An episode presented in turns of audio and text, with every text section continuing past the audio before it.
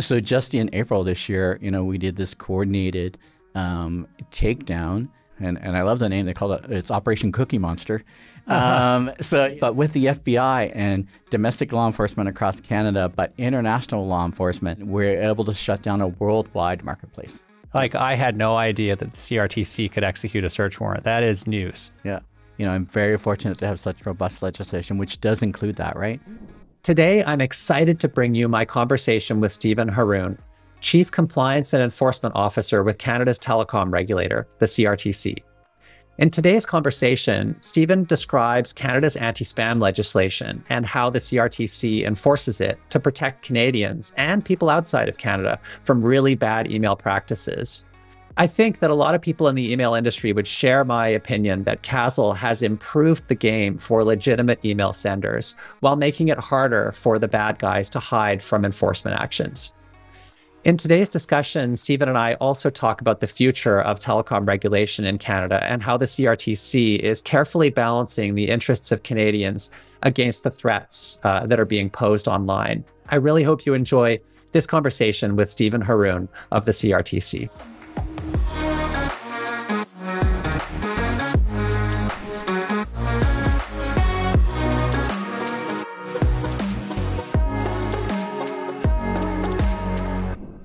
So, Steven, what is the CRTC's role in protecting Canadians from online abuse? That's a really great question, Ken, and I and I appreciate the opportunity to kind of participate in this podcast. It's great. Um, so, as a chief compliance and enforcement officer, um, I like to say I'm responsible for everything Canadians like to complain about, which is telemarketers and spammers. Um, specifically, you know, I'm responsible for the unsolicited telecommunications rules, um, which includes Canada's national do not call list.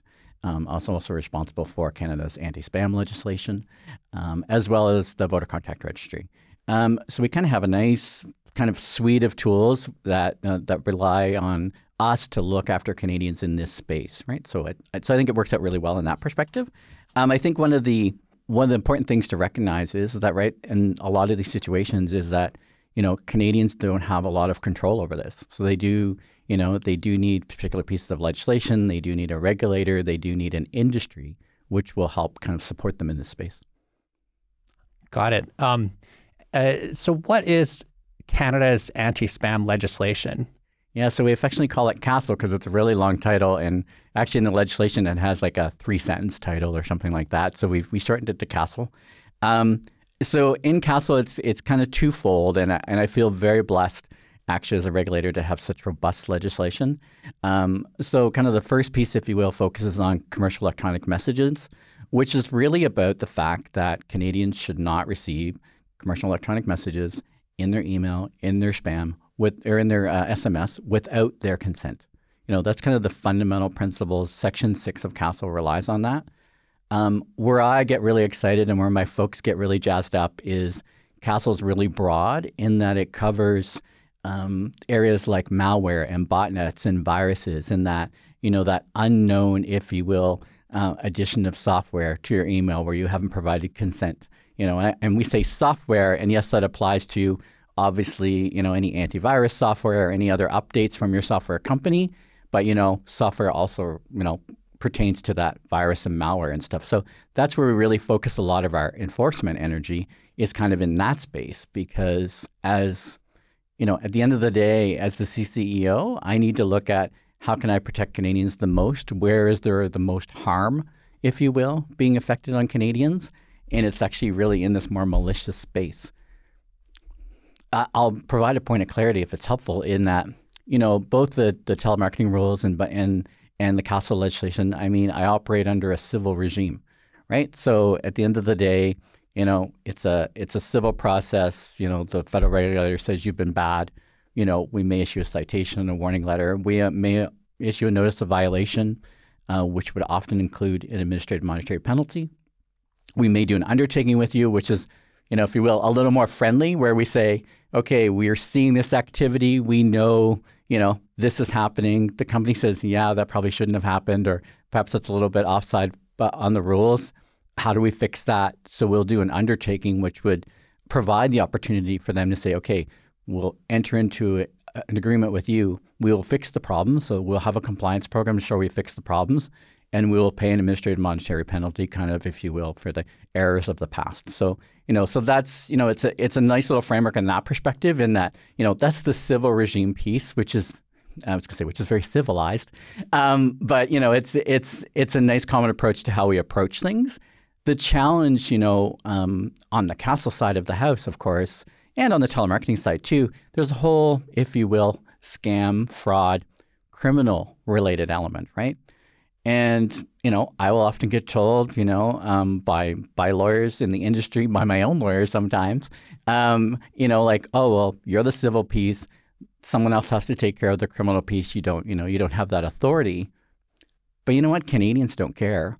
When I speak out and about, and Canadians say, "Can you stop the calls? Can you stop the emails? Can you stop the SMS texts saying, can you collect your money here? Can you click here?"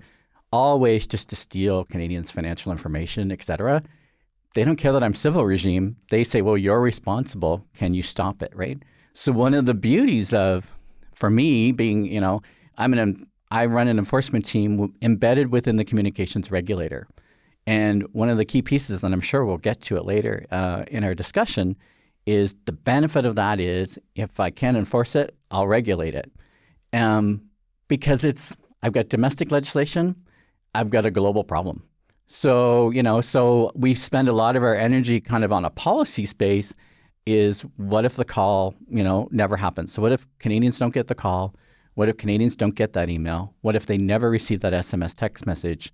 Um, you know, I've, I feel like we've done our job in protecting Canadians because if the phone doesn't ring, they can't fall victim. If they don't get that SMS message, then they can't accidentally, you know, click and go, oh, wait a minute, maybe I shouldn't have done that. Maybe that wasn't my tax refund. Maybe that wasn't my CERB benefit. All those types of things. So. And and that's certainly a problem that everyone is familiar with, you know, on a, on a regular basis. You know, speaking of uh, uh, of this sort of ongoing abuse uh, that you oversee, uh, can you give an overview of the kinds of complaints that CRTC has received from Canadians since CASL went into effect? One of the biggest things I think is to understand, and, and people look at it and go, oh, but your, your CASL complaints have gone up. So part of that is I think I've done a good job because the more people become aware about how to file a complaint and tell us what's wrong, then our numbers should go up. Five years ago, we were getting 5,000 complaints a week. Now we get about 6,800 a week, um, which, you know, you say, okay, that's a lot. That's probably one tenth, maybe one twentieth, maybe one one hundredth of what's really happening. Like we all know, anyone working in this space that you know, citizens consistently underreport, right? It's only people who are really infuriated, maybe have more time on their hands, who have fallen victim, right? And, you know, want to make sure that they're doing something about it and make sure that, you know, someone else, their neighbor, their family member, whatever, doesn't fall to the same scam. So even at, you know, 6,800 a week, that seems like a big number. Um, my concern is that it's just a tip of the iceberg when it comes to that. Um, so it's it's robust. I'm not short of complaints, absolutely. Um, and we are intelligence based enforcement, right? At the end of the day. Um, so yes, I have you know those you know 6,800 complaints. We also do we look at open source information. We look at providing information or getting information from our, our telecom service providers, from other private sector folks, and you know there's I'm I'm blessed with lots of research and, and data in this space. You know, my folks take all of that and kind of slice it and dice it, and you know, we're actually able to look at where campaigns are and stuff. But you know what? Surprisingly enough, and I'm amazed, and I've been sitting in this seat for five years, is the the basic of complaints still exist, which is about consent.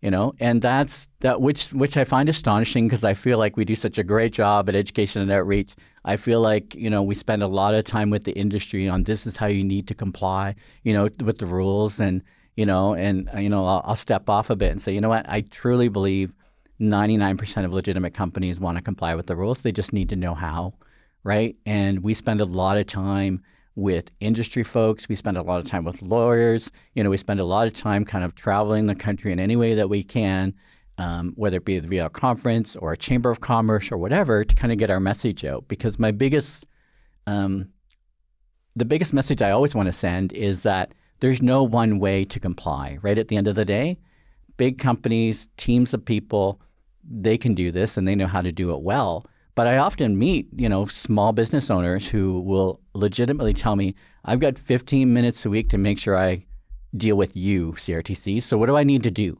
Right. And so while there may be a great big team for a, a big conglomerate company, you know, I've got someone's, you know, daughter in law who works in the office and says, okay, what do I need to do for consent?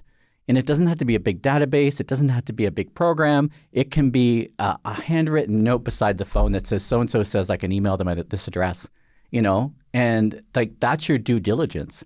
Um, so, you know, people always think it's a big thing. I think some of the very basics of the rules on how to comply can be very simple if you're a small operation, but they recognize that they have obligations. So I think, you know, for me, that's a, a big piece. And anyway, I'll pull you back to where we're going. But, you know, I think for me, that's a really big piece. Um, so I still am amazed at the end of the day that consent is an issue because I feel like I've talked about this forever to everyone. You know, if you want to send someone an email, then at the end of the day, just get their permission and you're good to go you know? And there are lots of parameters around that. I mean that's you know if you will the initial kind of email contact to say yes i can and et cetera. But you know obviously if you purchase a product then you kind of have that existing business relationship you know? So then they do have two years to you you know to interact with you via email if you provided your email address because you've purchased something right um, which is great that that's part of the rules and you know but you can always opt out of that right? And so, A, I didn't give them consent, um, or B, their unsubscribe doesn't work. You know, and these to me seem like such fundamental things. And um, but it's you know it should be easy. It should be one click.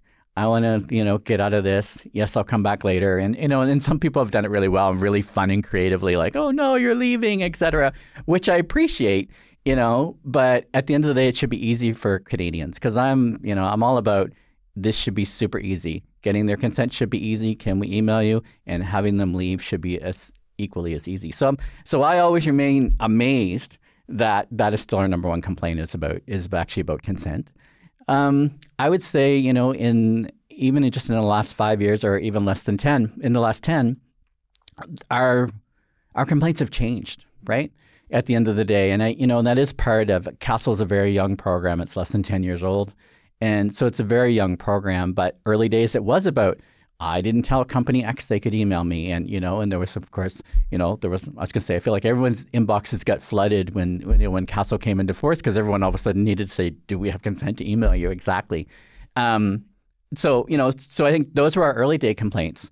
You know, at five thousand a week, and people saying, you know, it doesn't work. They won't let me. You know, they're still sending me messages after everyone's subscribed, et cetera, et cetera. Now, a good 25, even more percentage is all about phishing scams. So, really, one of the successes that you've had uh, since CASL legislation came out is to sharpen the dividing line between good companies and bad companies, right? By making it so that uh, you know the most of what Canadians experience in their electronic communications is consensual.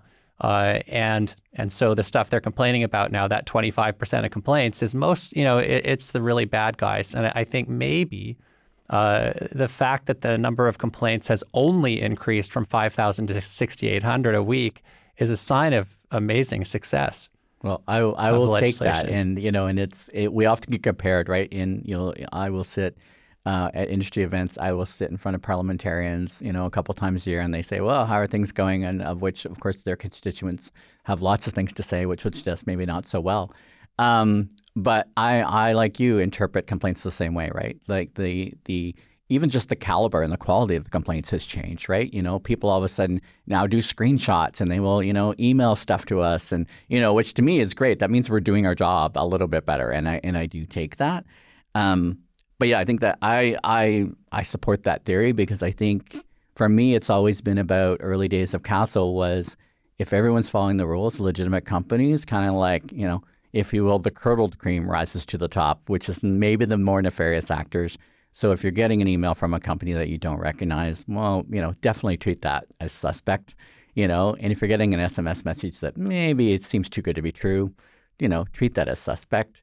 Um, I, you know, I don't. I, I, I've, I go back and forth on this, right? I, I feel like it's not fair to put the onus on Canadians to have to make these decisions, you know. And we could talk on, you know, on the telephony side where we've tried multiple things, and you know, I often hear from carriers, um, well, you know, if someone doesn't know who's calling, they shouldn't pick up the phone. You know, they should, you know. And I said, maybe that works. Maybe it does, right? And and we are all, you know uh, uh, have the advantage of call display, et cetera. You know, but I always go to my 80 year old mother who will pick up the phone and it won't matter if her call display says do not answer. This is not you know you should never you know the phone could be burning hot red. She will still pick it up because it's ringing you know? So i go to that de facto place of i appreciate the fact that there's probably a whole generation of folks who never answers the phone. Uh, my, you know, my 30 year old son doesn't answer the phone half the time when I call, but you know, maybe that's you know, you know, I'm always leaving him a voicemail and he calls back because he just doesn't answer any calls. But that is not indicative of Canadian population, and that is not indicative of everyone's behaviors when it comes to that, right? So, so to me, I, I struggle with. Yes, I tried. I want to provide as many tools as I can, and uh, you know, and there are lots of great tools in the toolkit, and we can we can chat about that. But for me, it's not enough to say that it's you know Joe and Jane Canadians' responsibility. You know, I think I have a responsibility. I take, if you will, my you know my protection piece of my job very very seriously, and I want Canadians you know to be aware that this is a, a, a space that we're working in, that we're working hard in, that we're working with industry on. So that we can provide them as much information as we can, and I, I look forward to talking about a whole education piece later on if we have time. Um, but you know where we can give them the information they need to make decisions. But I, my de facto place always goes to my 80 year old mother who will answer that call even if the phone was on fire. so because yes, it's ringing, which which it might be, uh, you know, given the smoke season that we're in. Um, so, uh, what are the what are the sort of main categories of complaints that you uh, that, that, Canadians re- report to you? Yeah. So, and you know, I think I've touched on a bit. It, it really is about oh, I'm getting like 33 emails a day from this company, and and it's it's funny. I didn't realize that actually either. Um, probably till the most recent holiday season and I was out shopping with my my nephews, and they're like nine and eleven, and uh, out shopping with them, and I'm at you know a store that they like to shop in, and of course I get the whole spiel of like, oh, get ten percent off, sign up for our emails. It's not a place I normally shop, and you know, and you know, I'm I'm a really bad shopper when it comes to that because I'm like, well, what does it mean? What are all these what does all these words mean that you're asking me to click? And they just go oh just tick tick tick and sign at the bottom. You know you'll get our emails. I tend to push a little bit just because of my job and i want to know if the you know the, the cashier has been educated but typically no they just want you to sign at the bottom to get 10% i'll take the 10% it's okay. Um, but i was fascinated at some of these stores you know who do like i'll use christmas or i'll use boxing day or whatever. It's like four hours left three hours left two hours left one hour left of our sale. Like you sure you got to go online? You got to buy like that is annoying. That was annoying for me, you know, from a store I don't normally shop at. So that was an easy unsubscribe. That was just, you know, I was with my nephews. Um, but we hear that a lot from folks. Like, yes, I said they could send me a message. I didn't tell them they could send me one every hour on the hour every day. You know, that's that's a big thing for us. Um, and the other side, of course, and we we started touching on this, is the pure phishing scams, right? And the pure um, how to get money from people, right? You know, we hear a lot about, you know, government impersonation scams, which are huge on the rise and real a big challenge. And, you know, it's we just finished tax season, which is always a big deal, right? Oh, click here for your tax refund. Click here for your GST check. Um, you know, if I look at um, the COVID situation, right? And the government of Canada put in lots of really great measures for Canadians so that, you know, they could pay their rent and they could buy their food because they couldn't go to work. Um, but it was astonishing to me how nimble and how creative the fraudsters are, right? And I've you know I've joked on more than one occasion that you know uh, once I was going to say once I've given them a notice of violation and they've paid an AMP, I want to hire them because they are so nimble and they're so quick, right? We would, you know, programs would be announced at noon, and by five in the afternoon, people were already getting the SMS scams and the email scams. Fill out this form, put your banking information here. Like it was just, it was phenomenal how fast they could be. And even on the telephony side, you know, we'd have the prime minister standing up and there'd be like, you know, 1 800 number flashed below his name. And they were spoofing that phone number before that phone number was even live. Wow. Like so it was they've just, got their telecom set up before the government does. Exactly. Which was incredible, right? Because then all of a sudden, you know, and I go, you know, I go back to, you know, vulnerable Canadians and you look at it and they go, they're getting this phone call, they're looking at their TV, like, oh yeah, that is them, and oh, I am eligible, and yeah, here's my banking information, so you can deposit that. You know, like it's so it's we put a lot of onus on Canadians, which just isn't fair in my mind. So we need to figure out how to educate more. We need how to figure out how to give them the tools. But we hear a lot about the government impersonation stuff, and And you know, in certain circles, even in my own organization, it is about the you know the email from your boss scam which uh, you know probably you know hopefully a lot of your folks are familiar with which is like you know your boss sends you an email it looks like it's from their email like oh i've got an urgent situation can you go buy a thousand dollars worth of gift cards? You know international delegations coming you know my admin's off today like whatever. And it's easy to get caught up in that vortex because sometimes things do happen that fast and some things you know and depending on the organization you're in someone's got them bought and sent and gone before someone says, What do you mean you didn't ask me to do that? Like, you know, um, we see in the government of Canada and back to just the knowledge of, you know, of scammers is, you know, March is kind of our year end in government, right? So March 31st. And we've seen a whole lot of scams now go through our finance department hmm. um, because, you know, we're a public government institution and they can look and say, oh, who works in finance at the CRTC? And they email all these finance people and say, oh, here's my invoice. You're, you know, someone was waiting for it. Can you pay it? Whatever. And depending on the scramble of, you know, a year-end exercise, depending on, you know, if there's new staff, casual staff are often hired at year-end to kind of, you know, help with all the last-minute invoice processing. That invoice could potentially get processed, you know, and before someone says, "Well, wait a minute, where where was that on the books?" Amazing. But the payment's gone, and try and get it back. So one of essentially one of the customers for for your enforcement branch is the Canadian government itself. yeah, exactly. You know, Amazing. which is which is fascinating, right? And but it just goes to show the the nimbleness and the uh, and the creativity. I like I have to give it to them. My creativity, yeah. like they're just so fast and so quick, and they figured out the seasons, right? And I, you know, I was talking about tax time you know, when we get to when we get to kind of the fall, it's like the vacation season, if you will. All of a sudden, a little few snow flurries, and people are booking their their winter vacations. We see a whole scam process go there. Like it, it is it is quite fascinating to me. So there's the cyclical stuff, which we can almost plan now, which is helpful because we can send out the right messaging at the right time from a public relations perspective. And then the other side of that piece is is just like all the other gap fillers that they have, right? And just how quick they can be. Like, who knows what happens tomorrow that all of a sudden someone says, oh, well, we could probably get, you know, try this campaign with folks and see if that works. And, you know, and I wanted to get back to, you know, just kind of, you know, the definition of vulnerable Canadians. And, and people often think about that as like, well, he's talking about vulnerable Canadians, he's talking about low income or whatever. But it's not just about that, right? yes, there are there are folks who are uh, low income Canadians who, when they see an SMS text message saying, "Oh, your four hundred dollars is ready," that's a lot of money, right? That, at the end of the day, and if you need that money to pay your rent next week, or you need that money to go to the grocery store because your you know your three year old's hungry, then you are very you know you go, "Oh, thank goodness!" Like you know, and oh, I forgot I was getting that whatever credit, you know, whatever, and that's a vulnerable Canadian. But seniors, and I've talked about my mom, like they're vulnerable Canadians because they are, you know, they're not on Twitter, they're not on the internet, they're not, you know, and if they are, they're, you know, they're not following the tweets from the CRTC saying, worry about this scam, or from the hydro company who's tweeting it out. That doesn't help my mom who's not on a computer, right? So, you know, so there's the seniors, but then there's new immigrants to Canada, right? Mm. Who don't speak English or French and who don't know the rules, right? And, you know, we have the CRA you know, tax scam, which I say is like collect your refund here. You know, the one we often hear about and um, is, you know, is just like, oh, you owe taxes and you'll be deported. And if you don't know English or French and you're just trying to cobble together and someone says you're going to be deported if you don't pay, you know, 500, you know, dollars in Apple gift cards, that's a huge concern and a huge worry and a huge risk, right? So they're going out finding $500 and they're sending off those Apple iCards because they're concerned about the fact that they've just landed in Canada and they're trying to navigate their way through through an immigration system.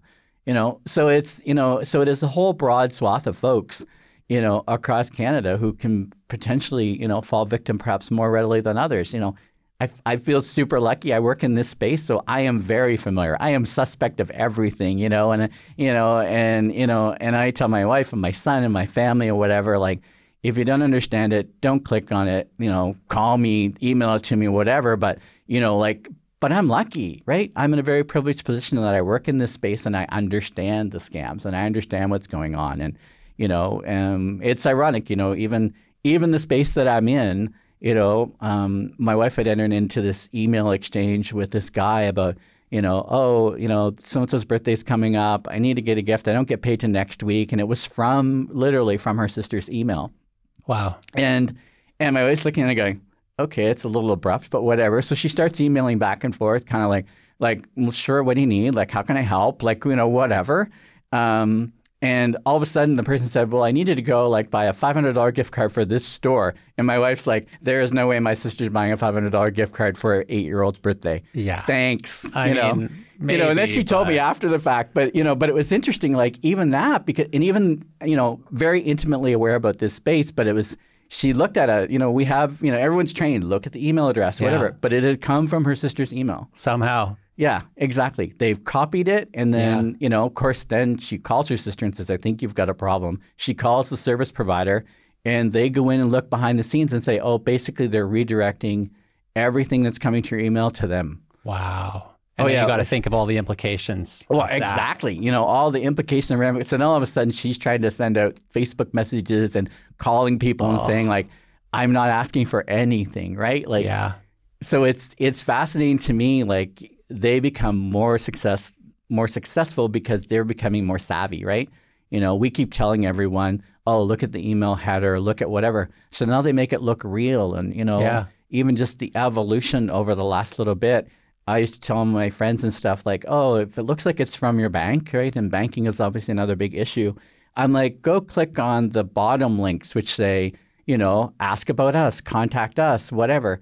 And that's where you'd click on them and it would fail right and i'd be like there's a good indicator but now all the new scams they've fixed all that they Yeah. still they they they still send you and it looks like the real page again I mean, I got to say, like, recently, the kinds of SMS phishing I've been getting are very sophisticated. They have a CAPTCHA at the beginning.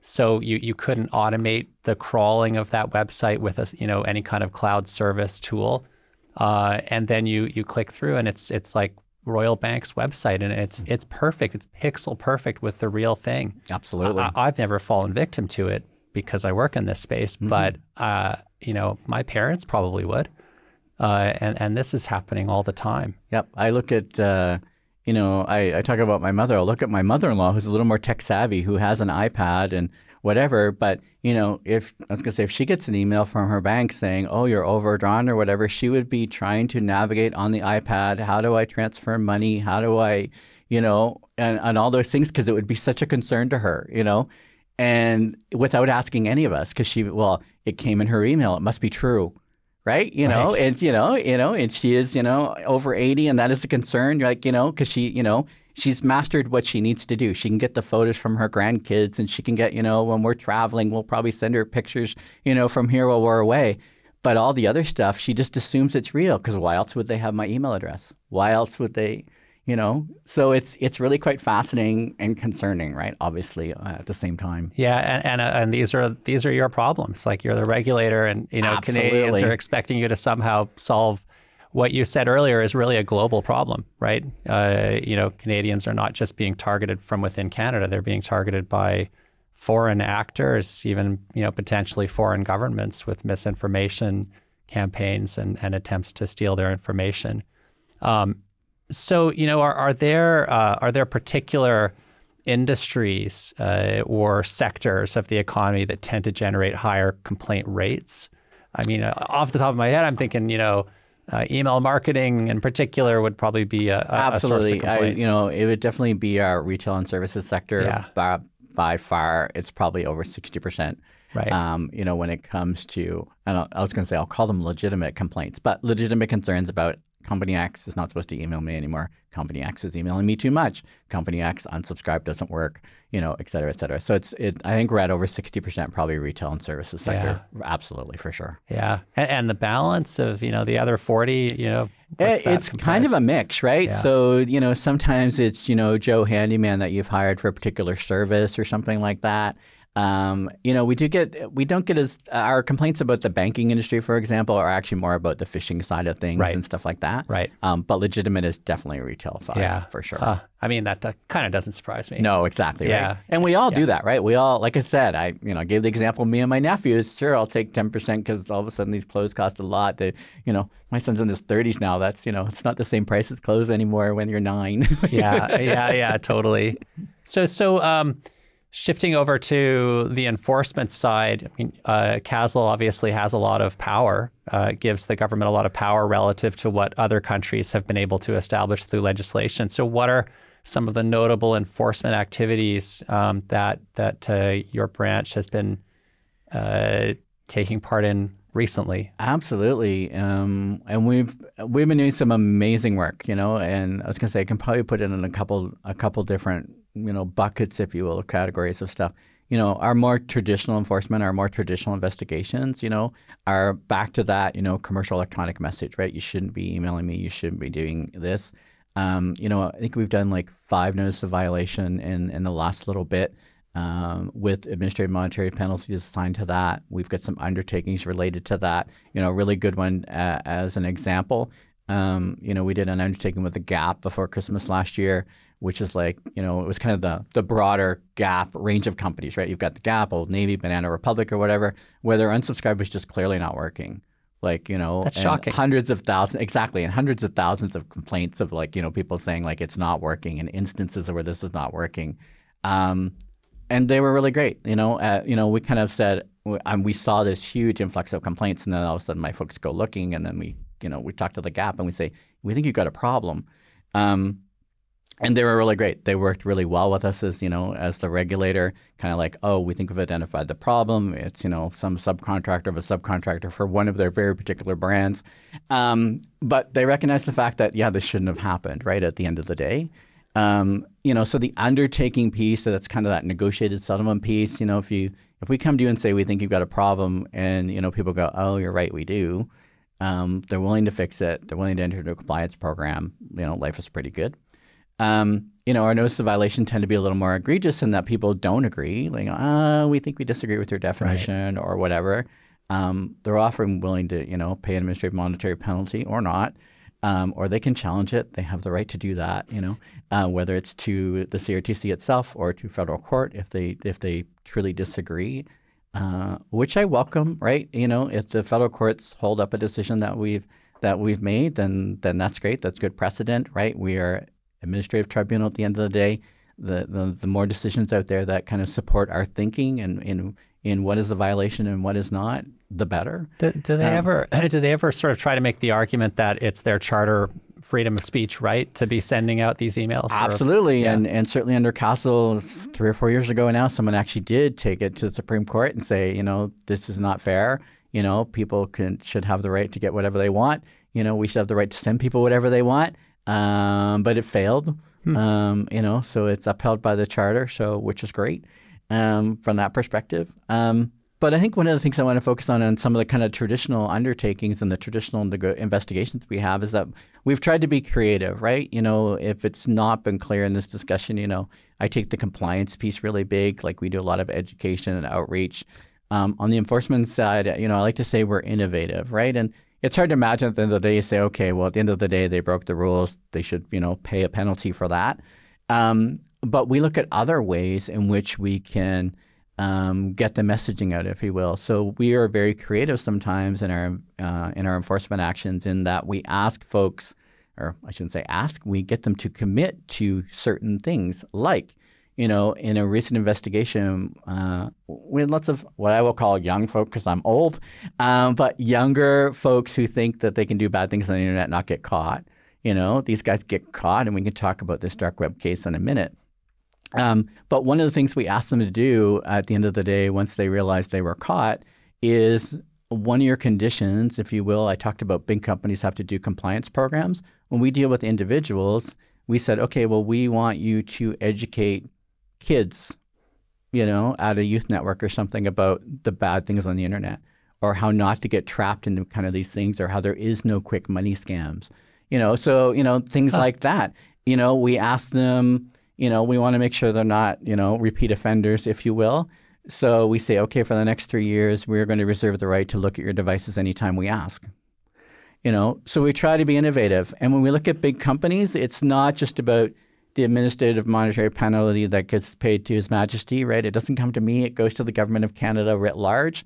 You know, it's also okay. I'll take that penalty of one hundred fifty thousand dollars, you know, to the government of Canada, but then I want you to spend one hundred thousand dollars over here to a charity which supports, you know, um, things in this space like educating Canadians, educating youth, that type of thing. Right. So we've tried to be very creative, if you will, in the enforcement space because I think you know I'm I'm, as I said, I benefit from legislation that is very broad, allows me to do a lot of things. So why not, why not, you know, if you will, make them give back? Like, because for me, I think that's just equally important. You know, I, am the first to admit, I guess if I was a cost recovery program, I might think differently.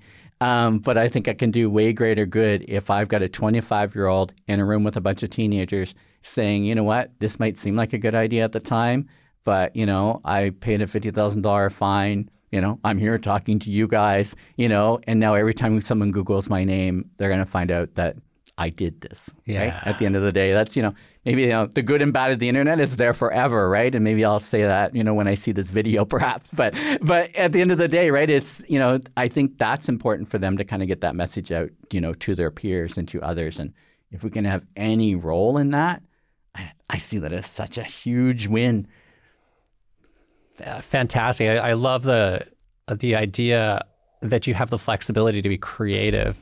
Uh, you know, instead of just sort of being a a a, um, a fine issuing agency, which would uh, which would create more of an adversarial Absolutely, nature to the right? process, you know, right? I, I joke all the time. Uh, um, you know, when I when I'm at speaking events or I'm industry events, it's like you know it, it it's the age old adage, right? If I'm I'm from the government, I'm here to help, and and I and we really are right at the end of the day. And even when I'm talking to my, you know, to my to my team, uh, you know, I'm always like, I want people to see correspondence from the CRTC, a letter from the CRTC, an inquiry from the CRTC. I want them to want to open it.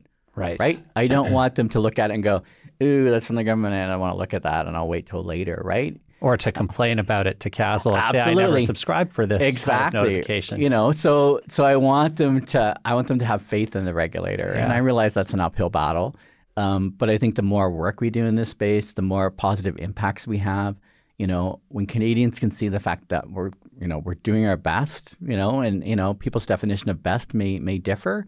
Um, but we're trying to give them the tools and tips and tricks, and well, we can talk about that later. But yeah, um, I know, you know, and I, I alluded to it in, in my in my intro this question, but you know, we've done some really cool work on the dark web, mm-hmm. and you know, and, and I talk about commercial electronic messaging, if you will. That's kind of the bread and butter of our work, if you will, right? That's where a lot of the violations occur. Um, as I said, protecting Canadians in this more nefarious space is really important to me. It's really important to my team. Um, so last year, um, we did an investigation we were able to kind of connect three or four people um, who had stolen Canadians' financial information, who were making it available for sale on a, a dark web marketplace. Um, you know, and it's kind of four people in very similar jurisdiction of Canada. Um, but we're able to kind of investigate this through a bank, believe it or not. Um, one of the challenges we have, and I talk about being civil and being criminal, um, one of the benefits of my legislation is, you know, what it sounds like a very a very nuanced condition, but people can bring me a case on a platter hmm. and basically say, "I'm seeing this. Can you help me?" You know, because um, I say we're complaints based, we're intelligence based, but we can also have someone say, "I think this is a problem." So we actually had banks coming to us saying, you know, we are seeing a huge, you know, they're taking lots of losses, obviously, right? People are being scammed out of their money, their bank accounts are being drained.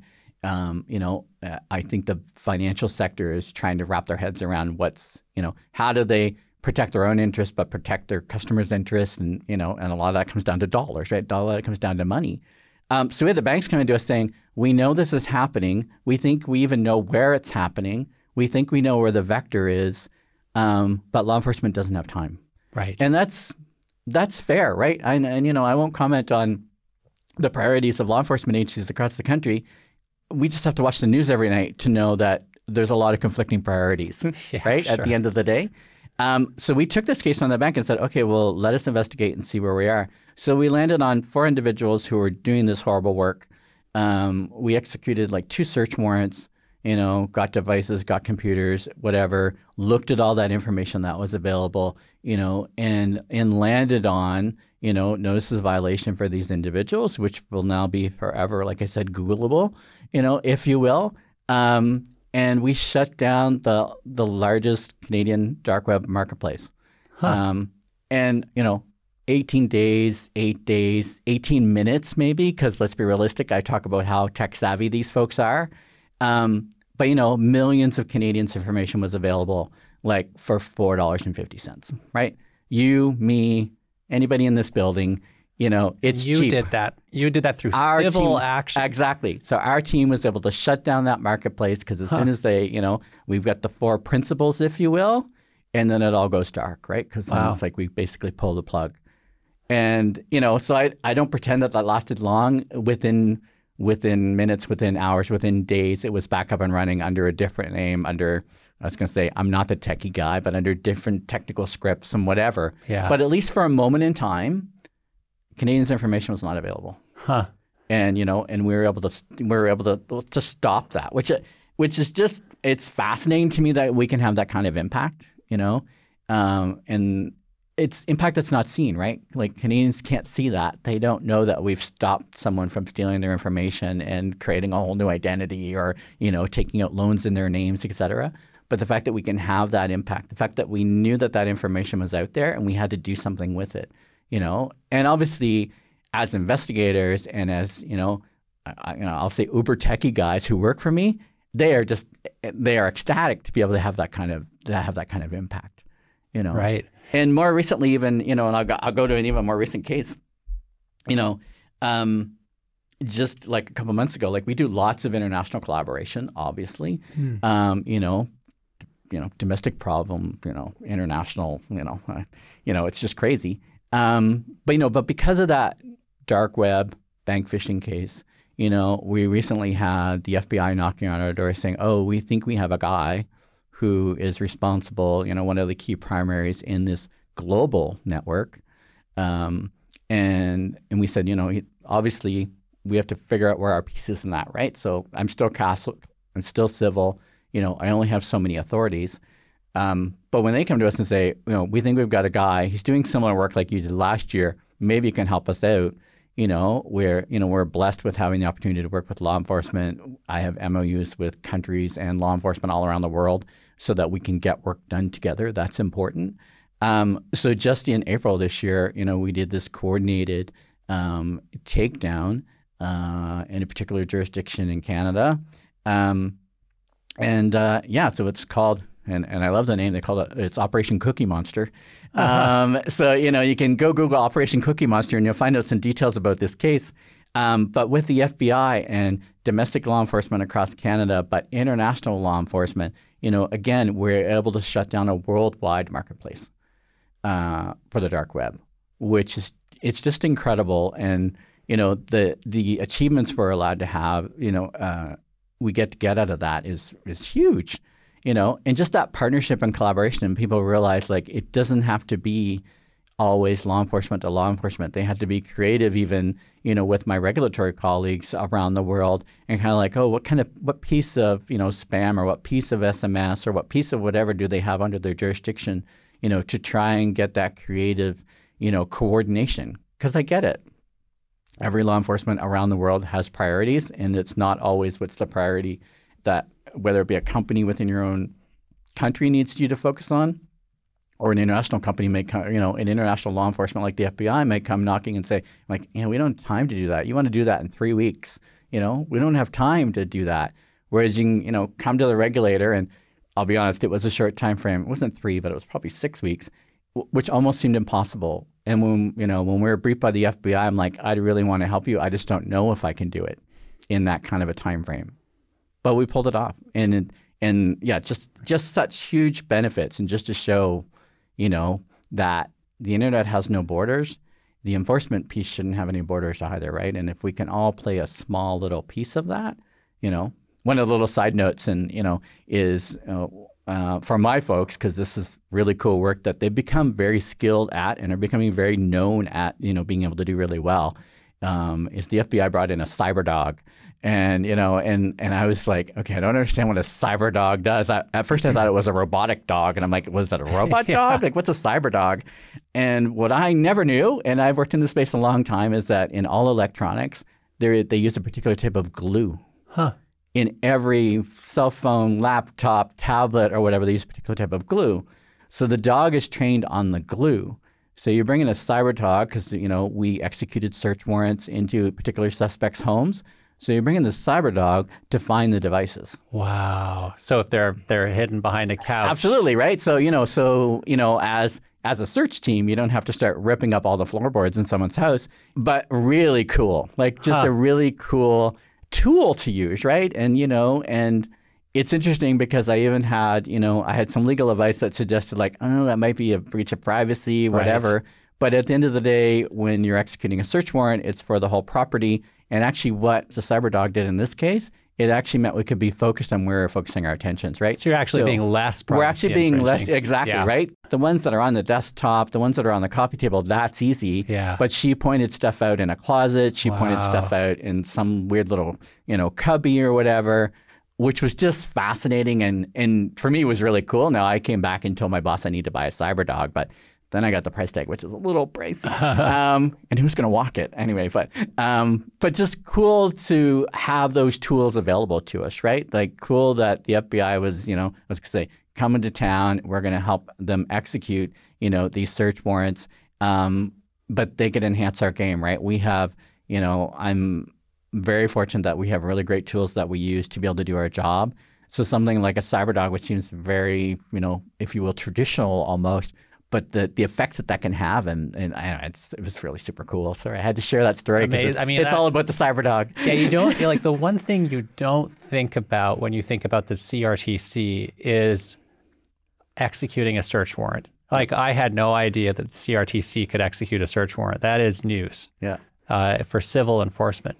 Absolutely. You think about that in, in the context of criminal work, but yep. not not generally civil. That's very interesting. No, and and I often say all the time, I am you know I'm very fortunate to have such robust legislation, which does include that, right? Yeah. Because otherwise it becomes very challenging, right? My sure. folks can only do so much behind their desk, right? You know, but if we can actually take those devices, I, I have no seizure powers, but I can take them temporarily. I right. can image those devices, and then I have to hand them back, which is fine um, but I've got all the information I need, right? Yeah. I have all the intelligence, if you will, to secure our case, right? Right, you know, to take any actions going forward. So, huh. yeah, it's a really, it's a really great power to have. Absolutely. Wow. you wow. know, I have, I have law enforcement colleagues go, I wish it was that easy for us just to go to a judge. You know, uh, no, there's a lot of work, right? You still need an ITO, you still need all that, and yeah. you know, we've spent, uh, my folks have done a lot, a really great job in just educating you know, um, magistrates on this, like on this type of work and what you're trying to do and what you're trying to accomplish, right? Because it's like anything. You said you didn't know. You know, I think the first time we took a search warrant to a judge, you know, uh, I think she respectfully is like, I don't understand this. You're going to have to yeah. take me back to CASL 101 here to help me understand what we're trying to do, what you're trying to get. You know, I always, I was gonna say I travel everywhere with a lawyer, but, you know, but it's also like, okay, show me where your legal authorities are, help me understand. So, you know, obviously they want to make sure they're making the right decision too. Um, you know, we've been, I mean, obviously our offices in, are in a particular uh, spot in Canada, so we're lucky we can often go back to the same judge or the, you know, at least the same court where they go, oh yeah, I remember we did that. You know, so you actually right. start educating even on that side right? So that they go, oh, great, you know, we're going to do another, you know, almost like we're going to do another one, yay, like, you know, because uh, they see the value in that too, right? You know, we've had magistrates say, oh, please come back and tell me what happened, hmm. which is, you know, when it's, you know, it's difficult to get 22 minutes with anyone. Yeah. It's, it's nice when they say, oh, can you please come back and tell me what, how this worked out for you, which is great. Amazing. So the complete, you're educating everyone, even behind the bench. Nope, absolutely. Very interesting. You know, it's fair to say um, I think that the, the, CRTC has been one of the more proactive telecom regulators in the world. Uh, and I say that as a bit of a layperson. You know, I'm not really steeped in the regulatory world, but mm-hmm. certainly, you know, reading the news, uh, you hear about frustrations in other countries where the regulator, the government seems to be toothless in the face of all of this stuff. But in Canada, uh, I mean, the the the word CASL strikes fear into many uh, many marketers. E- you know, even in other countries.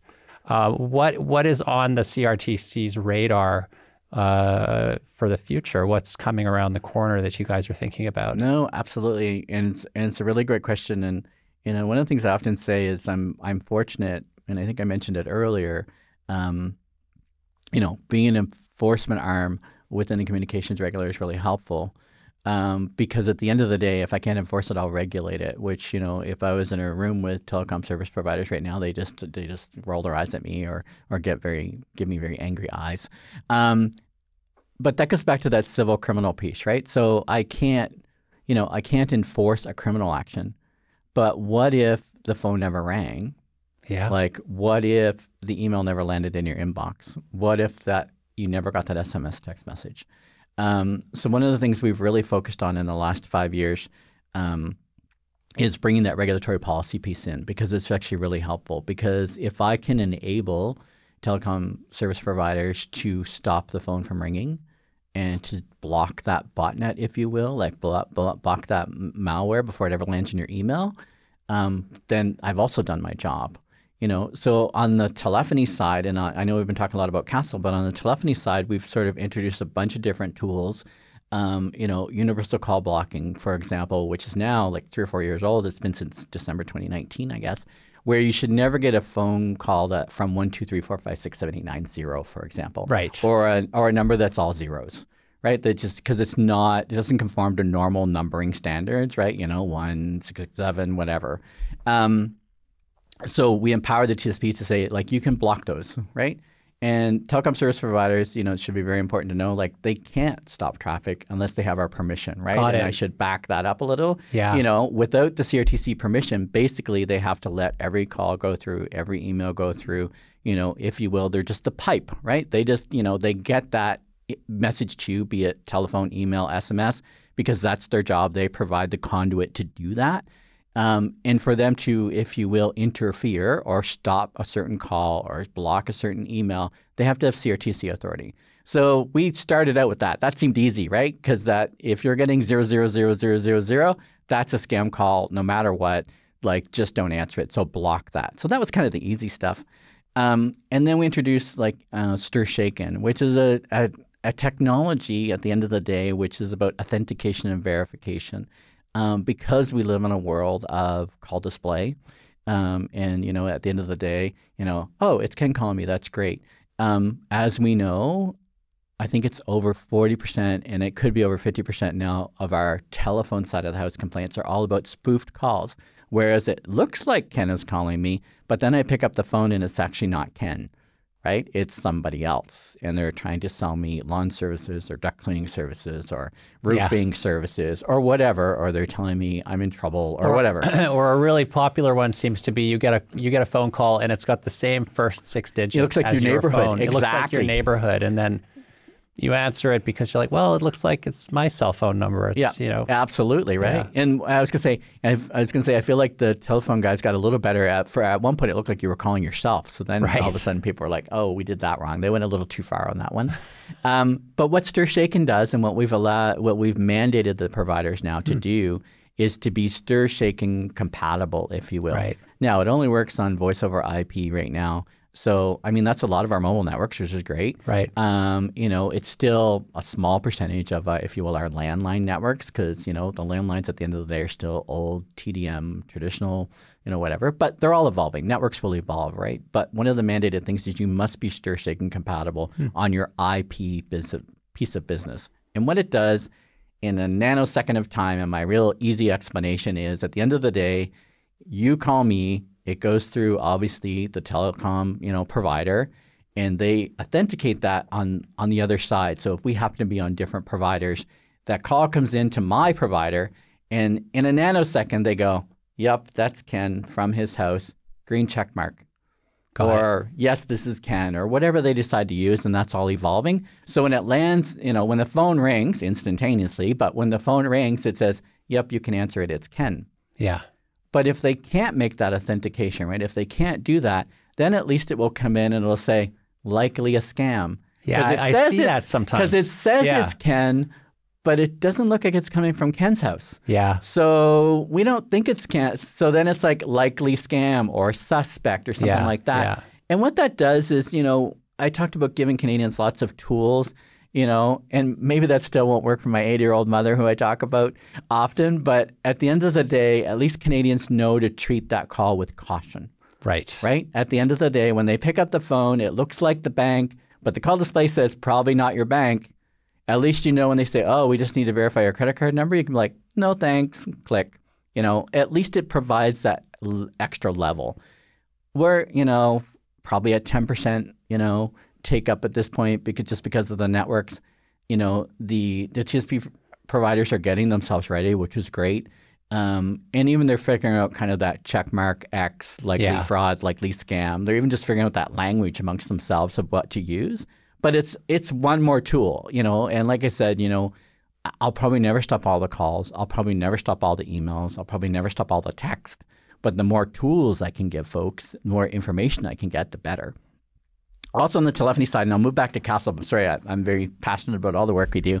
You know, on the telephony side, um, is during COVID, uh, one of our major providers came to us and said, "Oh, we're seeing this scam. We know, uh, we know it's a scam. We can tell. You know, I always say by the techie piece because I'm not the techie guy, but they can identify this particular type of of call as being a scam." Can we have permission? And they're doing this through AI, which is fascinating to me. And you know, I've heard you talk about AI recently, and I was gonna say I feel like we're all behind. So you know, in that space, from a, if you will, from a regulator's perspective, we're all behind. Um, anyway, they were going to use the uh, AI to kind of identify these calls, and they wanted to block them. Back to my, they needed our permission. We said, Right. okay, try it. And you know, I'll be honest, it took us a little while. They did a pilot, and then they come back and say, can we do it forever and whatever. Um, but you know, in two years, you know, and they started during COVID, um, they've blocked over two billion calls Billion. billion as in B with zero false positives, you know, because Wow. as the regulator, of course, we said, okay, you can block it. We need to disclose publicly how you're going to do it, and we need a public process if if you block a call by mistake, right? And that's always the biggest concern, right? You know, or that might have been the hospital calling, or that might have been someone else calling, and whatever, or and it'll be the same on the email side. Um, but they've had zero false positives and two billion calls. So for me, that's two billion calls that have never rang. I mean, in, in a know- way, you just want to make it so that at the very least, Canada is a bad target. Absolutely right. guys, You know. Oh, and I think you're Yeah. absolutely right. You know, I think the, you know, uh, you know, not, I was gonna say, not that I want to push the bad actors somewhere else, but if they see we're putting all these measures and all these tools in place, it may be less attractive to try and scam Canadians, right? Right. Because it may just be, you know, it may not be worth their effort, right? Because presumably, obviously, we're on the opposite side of this, but if we're on that side, there's got to be a return on the investment somewhere, right? They've got to know that one one hundredth of the person will fall for the scam, and Yeah. you know, like there's good, there's a business model there, clearly, right? But if we can stop two billion calls, and that's innovation from the TSPs, you know, I won't even take credit for that, other than you know, you know, I guess holding them accountable for uh, from a regulatory perspective on on the process and who and what and how and what's the recourse mechanism and all that you know type of thing. But you know, with STIR/SHAKEN, you know, I think that's another tool.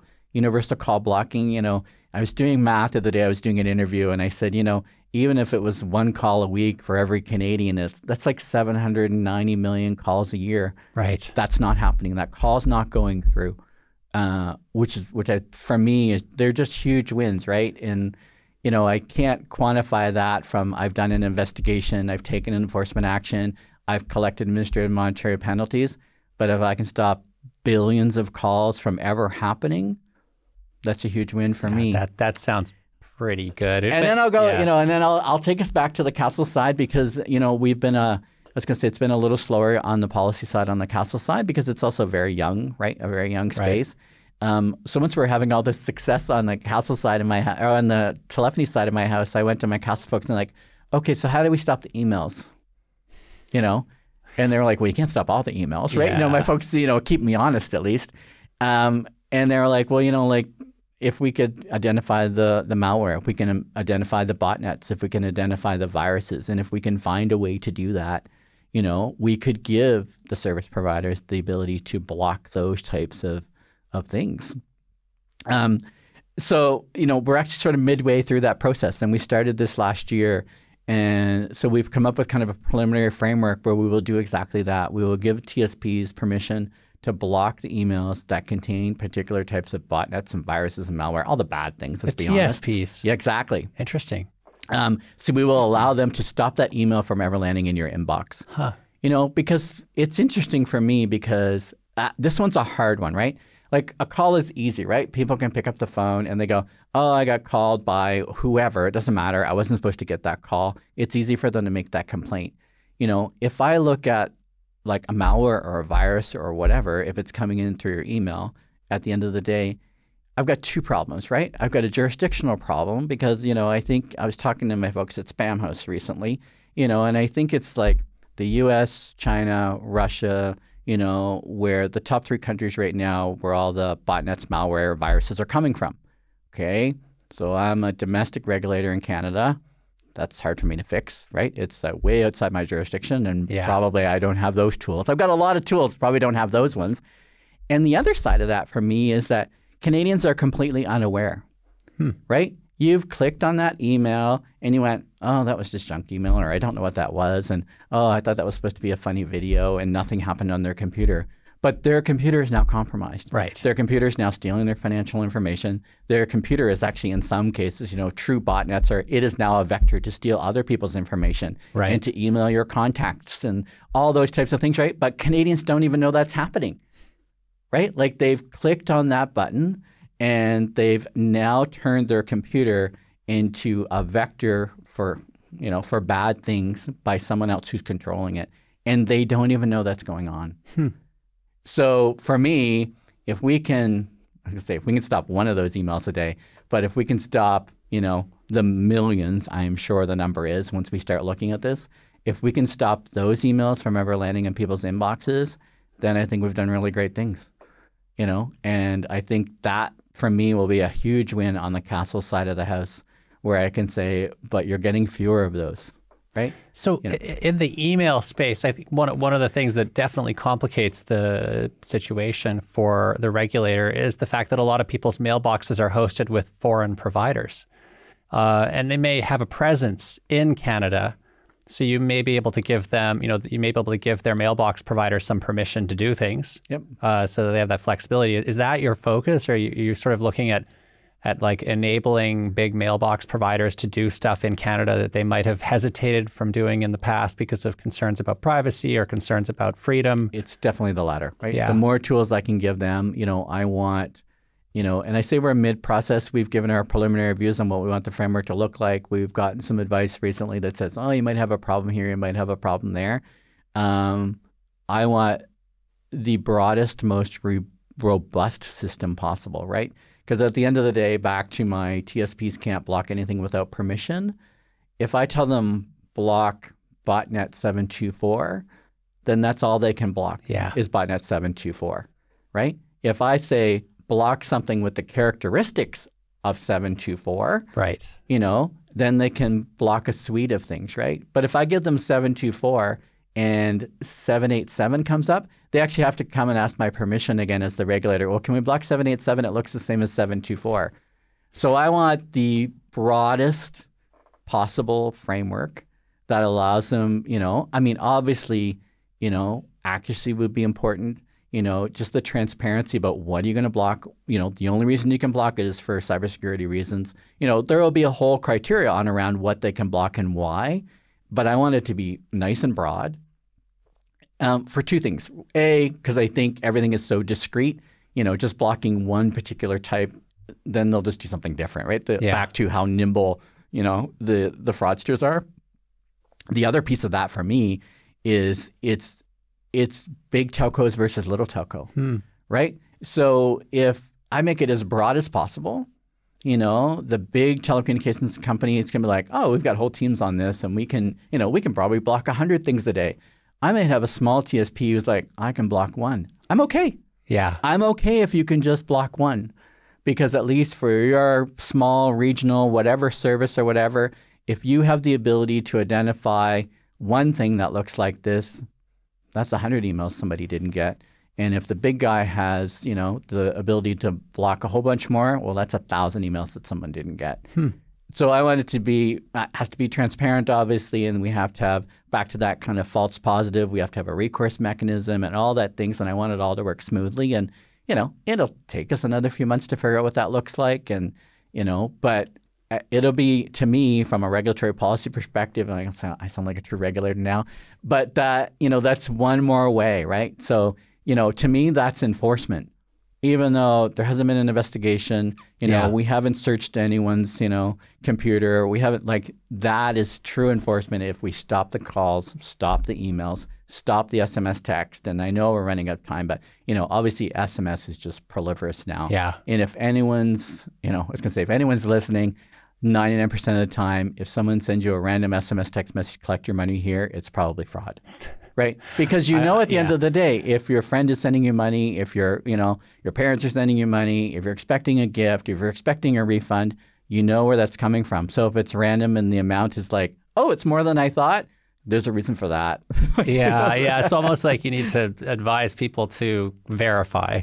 Absolutely. You know, like if you you get a, a suspicious, or not even suspicious, but if if anyone ever asks you for money or to click on something, verify it in in your own way, whatever that is. Like go find your bank's website, see if they've announced anything about this. You know, call the bank yourself before you take action. You know, uh, because the the variety of uh, of these communications is endless yep. the, the, the bad guys are going to find different ways to talk about it. It'll, you know, they'll always find ways to escape the filters. There's probably a mathematical theorem that says that that's always possible until the end of time. But, but if you have that way of verifying a, a generic message, you should just trust but verify. Absolutely. That might be go some way towards helping the problem.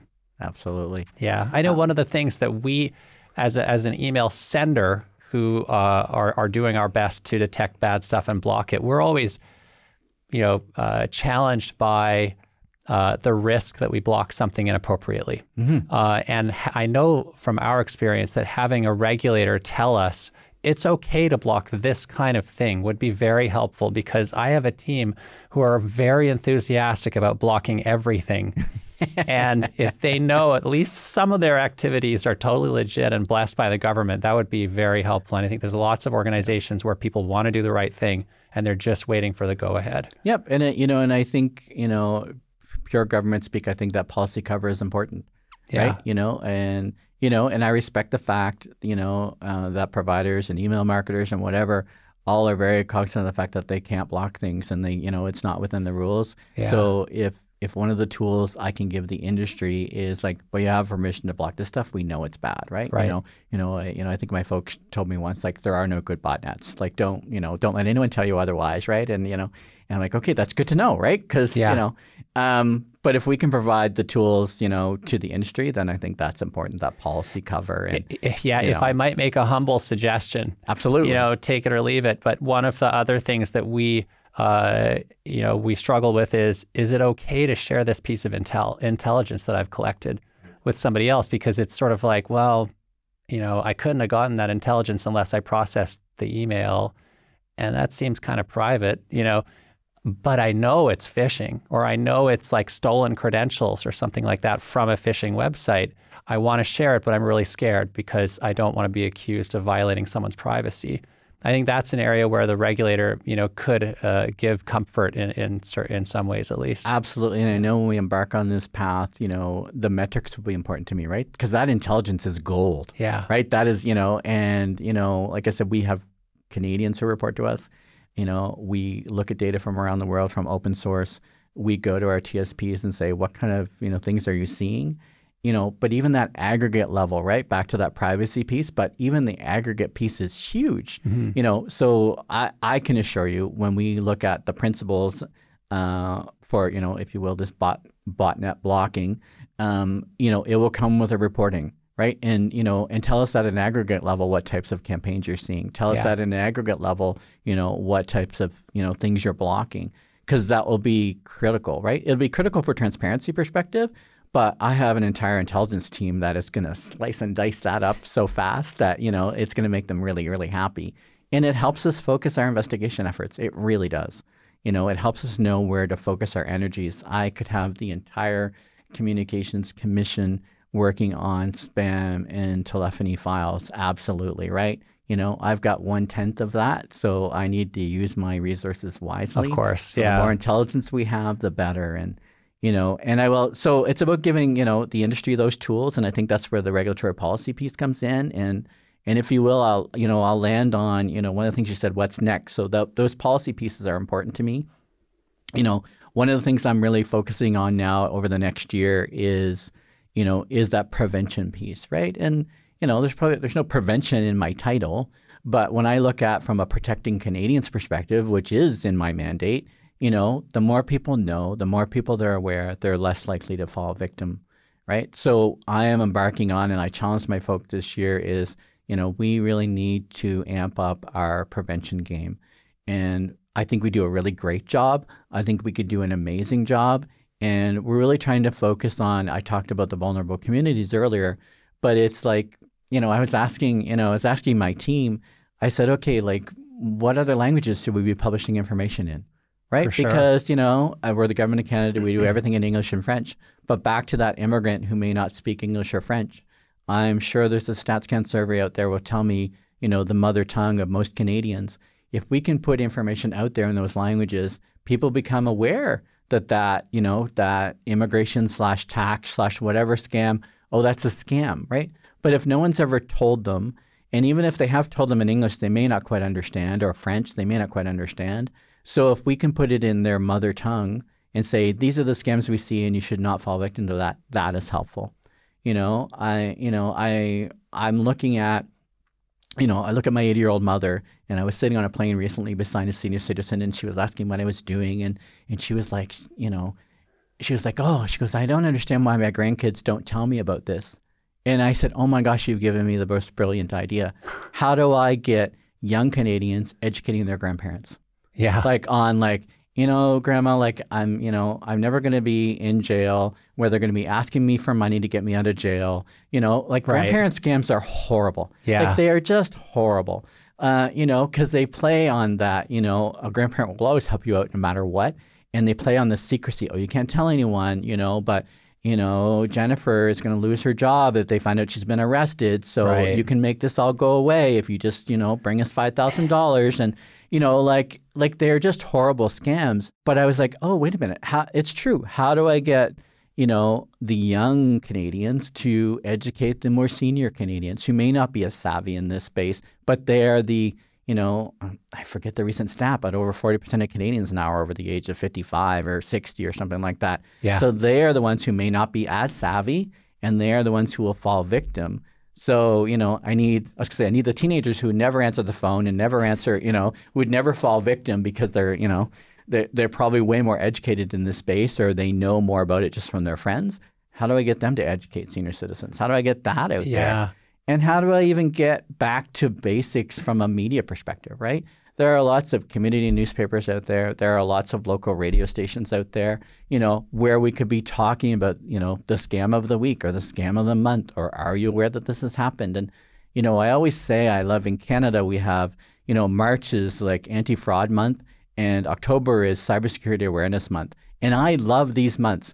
The stories are horrible horrible, horrible, horrible, right? Because because the media goes, oh, it's you know fraud prevention month, and they go out and talk to Joe and Jane Canadian and say, well, have you ever fallen victim? Well, yeah, let me tell you what happened to Yeah. me or my friend or my neighbor or whatever. So these stories happen a couple months a year. I want every week to be one of those. Right. Like you know, so it's you know it's a big undertaking, and we'll take baby steps. But you know, I really am trying to focus on. We're doing lots of really great work on enforcement activities, on compliance activities, on giving you know the industry the tools that they need. I now need to prepare Canadians even better, even more, just because everything moves so quickly. And I think, uh, you know, with that, um, generative AI just entered the room. Exactly. I mean, I think before November of last year, the technology behind uh, things like GPT was such a nerdy research area, and you know, it didn't affect everybody's lives. But then November 30th, you know, ChatGPT comes out, has a million users within seven days, 100 million users by April, by February or something, and then in March they released GPT four, which for all intents and purposes is is intel- is intelligent. Uh, and uh, I just, you know, I'm now uh, this week at the at the M3AAWG conference in Dublin. Everybody seems to be talking about the use of generative AI in phishing attacks, um, social engineering, uh, and uh, misinformation generally. Has this yet reached your desk? Are people starting to report uh, generative AI based attacks, or is, are there discussions going on about that? No, I'm not seeing it. Not you yet, know, yeah. and which is uh, and touch wood, and uh, Yeah. I won't I won't knock on the table, but um, no, I'm not seeing that. But that's the next thing, right? And you know, if I look at artificial intelligence, and you know, and part of me is like, are you, are, are you going to use it for good or use it for evil? Um, we're going to see both, right? You know, and if I look at, you know, I talked about one of our service providers, they're blocking 2 billion calls. In my mind, they're using AI for good, right? They're trying to look at algorithms, et cetera, and whatever. We will get the opposite of that. So, you know, invite me back in a year. And that's probably what I'll be talking about is, you know, now the complaints I'm seeing are about this, which are going to be more difficult, right? They're going to be more difficult to slice and dice. They're going to be more difficult to investigate they're going to be more difficult to put any kind of rules or regulations around. So, Yeah, you start thinking about uh, the possible combinations of AI, like uh, you know, use something like GPT to write the script, and then you use a, a text-to-speech generator to make the voice happen. Now your you know your spam call is lifelike, and it and it understands what you're saying, and it engages in a nice conversation, and then you end up, you know, sending money for some uh, terrible product that you'd never wanted to buy. yeah. Uh, yeah, I think uh, You know, got to be or you know corner. donating to a charity or you're Right. going to have you know you I think you're right you're going to have that voice simulation where they're simulating known voices and all Yeah. that kind of stuff and you're going to feel like you're doing this great thing and I can't believe that this person called me and you know it's back to if it's you know it's it sounds very very classic it's too good to be true maybe It probably is. probably is. Yeah, I, I think that'll never change. Yeah. Right. That's that's why when you you know you're talking to uh, senior citizens, if they get a call and it seems either too good or too terrible to be true, Yep. find a find a way to Oh. verify it. Right. Because uh, the, no no amount of AI is going to dupe you if you call your granddaughter and she says, "What? No, I'm fine. I'm sitting at home. I, I haven't been kidnapped." Right. Yeah. Um, I'm going to steal that line. If it's too good or too terrible to be true, verify. I like it. Thank you. Absolutely. Yeah. Thank you very much for the conversation, Steven. It's been wonderful. Uh, and uh, I do look forward to seeing what the CRTC has to say in the coming year about the email space, uh, you know, stopping email scams. Um, that will be much appreciated by millions of people if you succeed. Well, thank you very much for having me. And by all means, I hope you'll invite me back sometime. Absolutely. Thanks, Steven.